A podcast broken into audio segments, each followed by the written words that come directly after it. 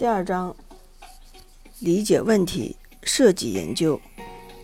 任何设计成果的评判标准，都要看产品最终是不是满足用户或者是委托开发组织需求的程度。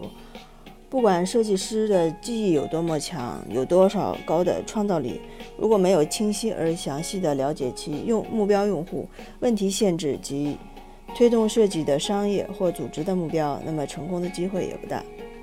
仅仅筛选一下从市场调查（括号），尽管这对回答其他问类型的问题十分重要（括号）之类的定向定量研究得到的数字和图表，很难轻易地深入把握这些主题。这种行为和组织知识需要通过定性的研究、定性研究的方法来收集。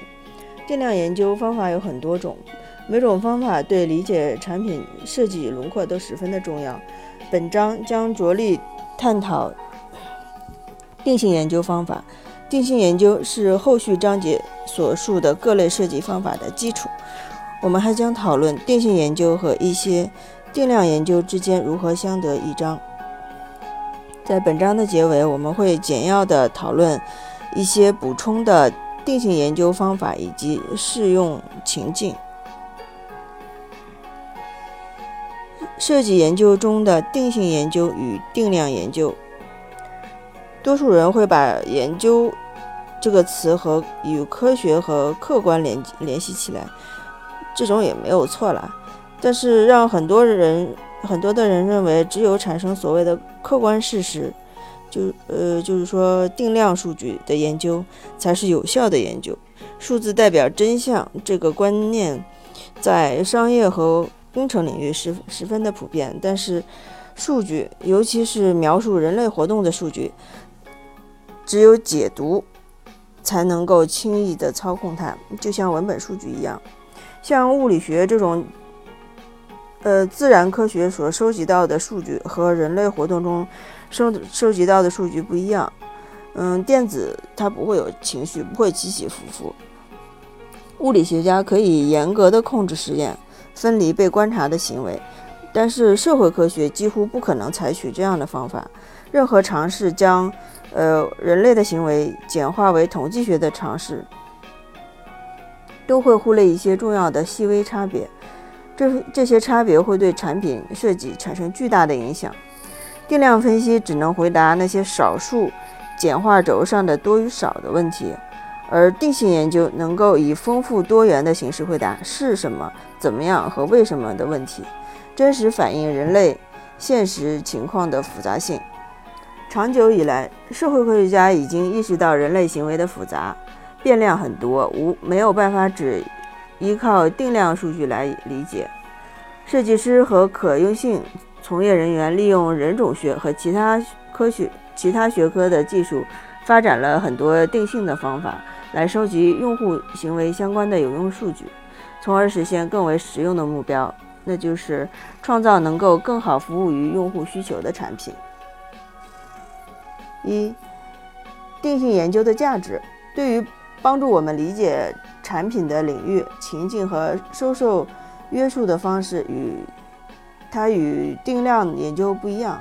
定性研究更加的能够帮助我们理解那几点。它还能够比定量定量研究更快速、简便地帮助我们发现产品用户和潜在用户的行为模式。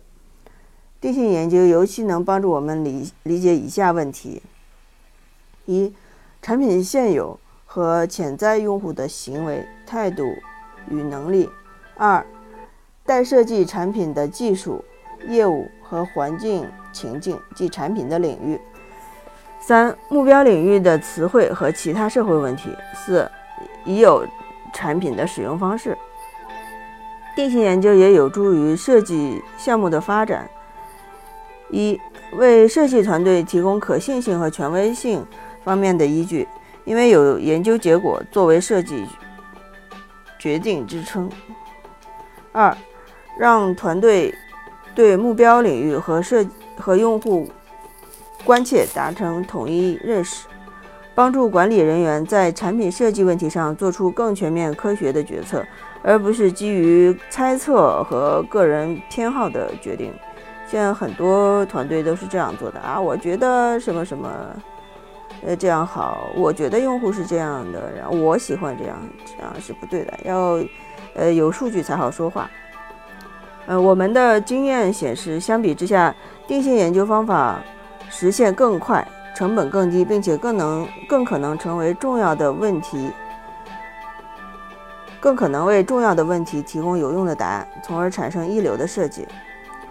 一，产品如何融入用户生活的大背景之中呢？二，用户使用该产品的基本目标是什么呢？哪些基本任务能够帮助人们达成这些目标呢？哪些体验？三，哪些体验能够吸引用户来使用？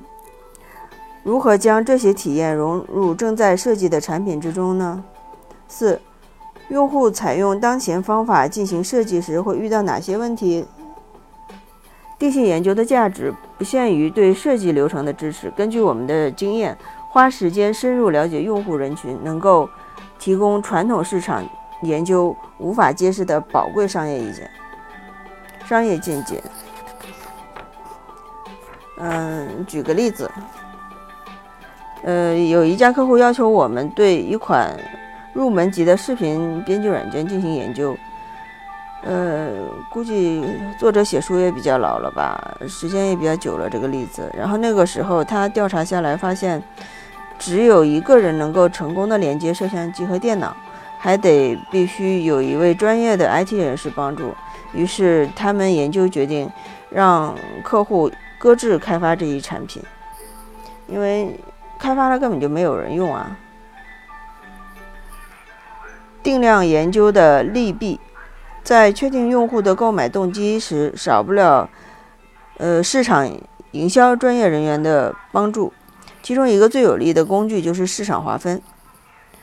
焦点小组和市场调研的数据，可以按照人口统计的标准，对潜在客户进行分组，比如年龄、性别、教育程度、邮编等。邮编其实就是地域分组吧。呃，这有助于生产商确定某种特定产品或者市场信息对哪一种的类型、哪一种类型的消费者最具有吸引力。更复杂的消费者数据可能包括更多的，比如消费心态学和行为变量，比如态度、生活方式、价值观、意识形态、风险厌恶和决策模式等等。斯坦福研究院的。价值、态度和生活方式。乔纳森·罗宾的地理人口统计法等市场划分法，能够通过预测消费者的购买力、购买动机、自我倾向和资源，从而使数据更加明晰。然而，了解某人是否会购买某商品，并不等于了解用户购买后如何使用商品。我们交互主要研究的还是。用户购买后如何使用产品？市场划分是确定和量化市场机会，并确认市场划分的使用工具。但在定义什么产品能够抓住市场机遇时，效有效果不好。同样的，量化研究，比如网络分析和其他用数字描述人类行为的举措，无疑能够为。等式中的是什么（括号或至少有什么）（括号）提供有洞察力的答案，但是若缺少基本的定性分析，不能解释这些行为的原因，这样的统计数据带来的问题的数量只会超过所能提供的答案。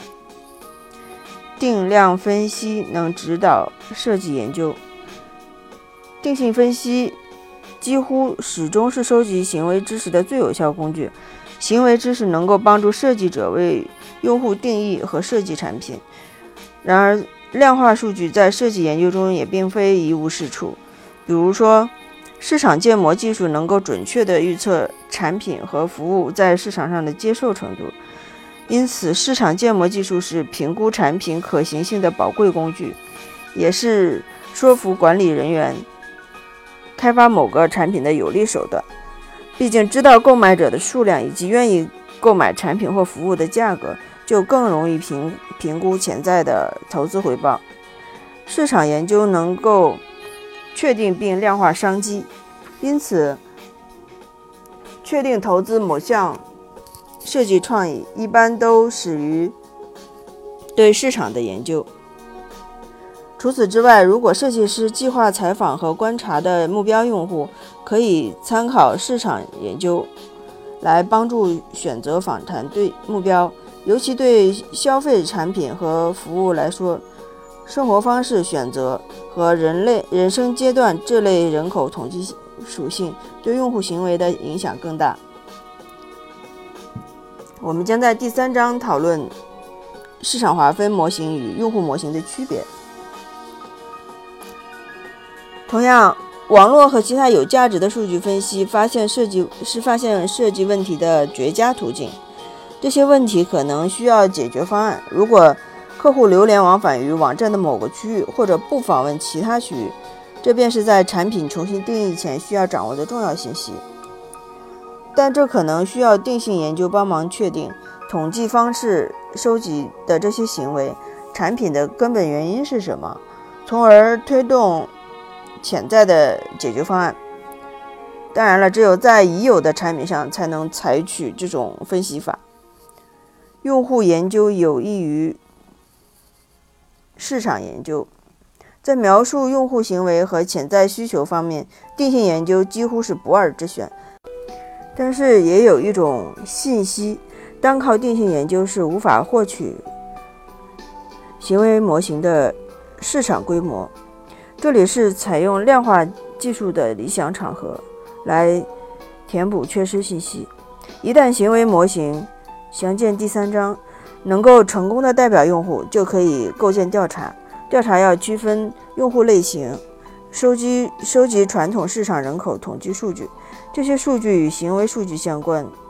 调查结束以后，就可以确定在设计产品特性和整体体验时，哪一类的用户是重点。